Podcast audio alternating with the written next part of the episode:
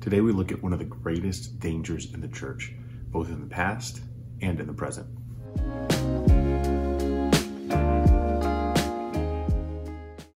Hi, welcome to Great Your Faith. I'm Luke Greatless, and this is our bite sized Bible study that's taking us through the book of James. We find ourselves today in James chapter 4. As always, my prayer for you is that this is not the totality of your study in the Word, but that this serves as a catalyst that gets you reading, praying, meditating, researching, and doing your own deep dive with the Lord into this wonderful and beautiful book. Let's jump right into the text and then break down what it has to say. In James chapter 4, verse 1, it says, What is the source of wars and fights among you? Don't they come from the cravings that are at war within you? You desire and do not have. You murder and covet and cannot obtain. You fight and war.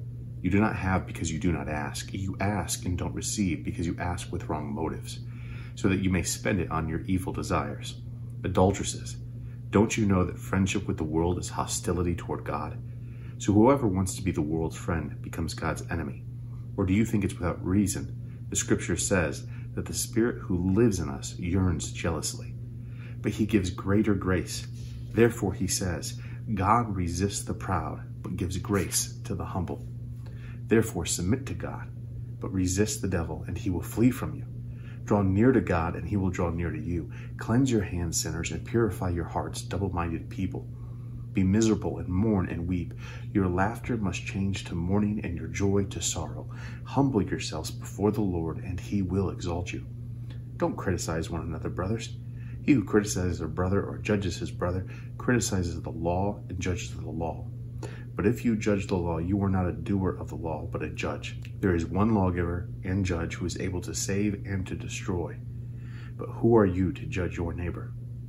The beginning of James chapter 4 draws attention to one of the most dangerous conflicts in the church.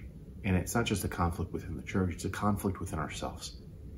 And it's this desire that we have to put God, to put Christ into the wrong role in our lives. See, many of us who come to Christ, we want to still maintain lordship of our own lives. And so, if you listen to a lot of modern day preaching, what you hear is this idea of Jesus being your consultant or your buddy or your friend. And the idea is, is that you have your life with your goals and your focus and your desires and your passions. But maybe, just maybe, you find some of those things are, are in the wrong place or they're lacking or that there's still gaps in your life. And so what you do is you come to church and you find Jesus and you add a little Jesus to your life and he fills the gaps. And there's a lot of this mentality that is within the church. The problem is that mentality is completely unbiblical. Right? Now, what he describes is is that he loves us so much that he sent his one and only son to this earth to die on a cross, not to pay for his sins, but to pay for ours and that through his death and resurrection, you and I are offered the opportunity to a new life. A new life that no longer is beholden to sin. A new life that has the opportunity to overcome death through the strength, the power, the love, and the blood of Jesus Christ.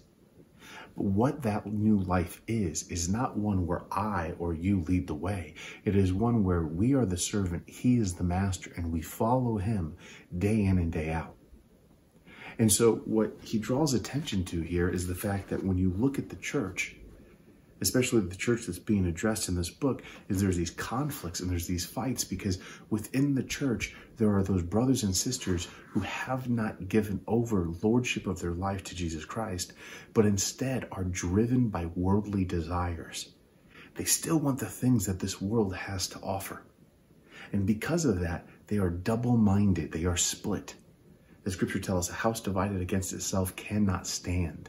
And that's what these people are. They claim to be of the kingdom of God, yet still pursue and live and cherish and desire the things of this world. And, brothers and sisters, this is something we have to take seriously. I, I was reading uh, some research the other day, and it said that 75% of those who proclaim themselves to be Christians have no idea what the Great Commission is.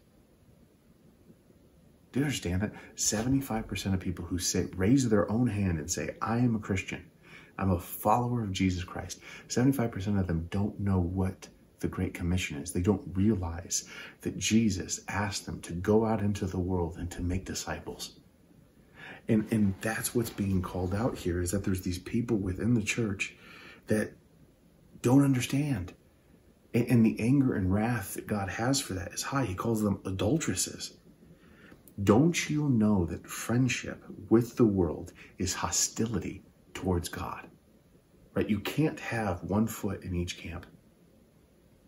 There is no such thing as a worldly Christian. Yes, we may sin. Yes, we may fail. Yes, we may be tempted and pulled to those things from time to time. But there is a clear moment in our lives where we have died to the life that is embedded in this world and we have risen anew, built a new life in Christ that is about the kingdom. And if that hasn't happened, then we don't understand the gospel and we still have some serious work that needs to be done in our relationship with God.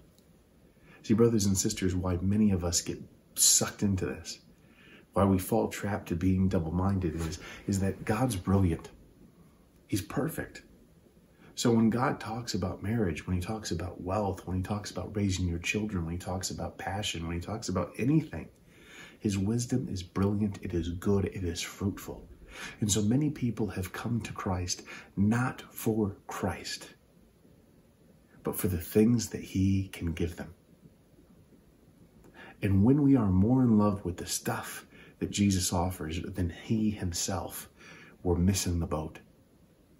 The passion of our lives is not the stuff, it's him. We want to be with him.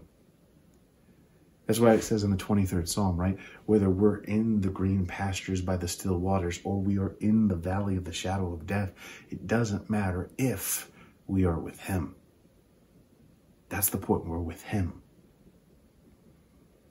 So don't be double minded pursuing both things and the Lord. Go after the Lord with everything that you have. It's interesting what he says in verse 9 Be miserable and mourn and weep. Your laughter must change to mourning and your joy to sorrow. Humble yourselves before the Lord, and then he will exalt you. And this is something we just don't like to talk about anymore. But the reason there is beauty in talking to sin is that yes, the initial reaction of understanding the sin that we have in our lives is to do exactly these things, right? To take away this foolish laughter, get rid of it and make us weep, make us mourn, make us sad with the guilt and the darkness and the sin in our lives, right? There is that half to it. But what's beautiful about once you realize where you truly stand today and you mourn where you stand without Christ, it is exactly that which opens your eyes to the unbelievable gift that He offers you and the unbelievable Lord that He is. Right? It's only once you realize you need to be saved that you truly cherish what the Savior has come to do. Then look what he says. He turns his attention right from this vertical relationship with God to now also thinking about our relationship horizontally with other believers. And he says, Don't criticize one another, brothers. And again, we see this thing that we've seen throughout the book of James the danger of our words, the danger of our tongues. And what he isn't saying here is, is that if you and I see a brother or a sister doing something that is against the word of God, that we shouldn't call that out. No, we, we can look at the totality of scripture and see that that is absolutely something we're supposed to do. This is talking about how we have a tendency to raise our own boat by lowering the boats of everybody else right? We criticize, we put down, we pick apart people. And we do that not only because it's easy, but also because as we do it, it makes us feel better about ourselves. And what he's saying is that is not the behavior of the children of God. It's not what we do. Then look at verse 13.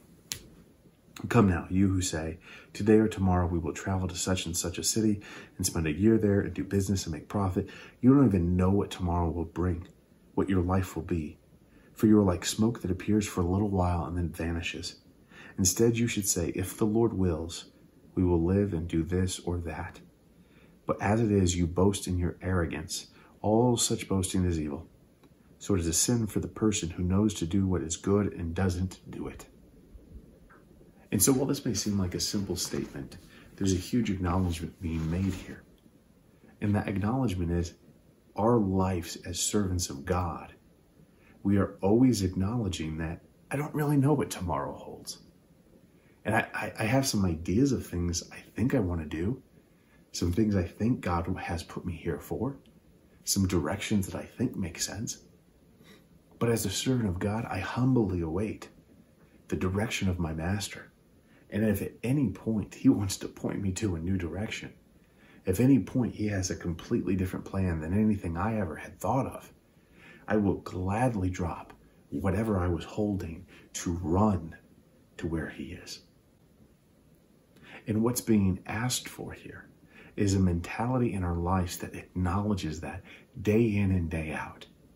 That acknowledges I shouldn't get too set in my own plans and in my own dreams.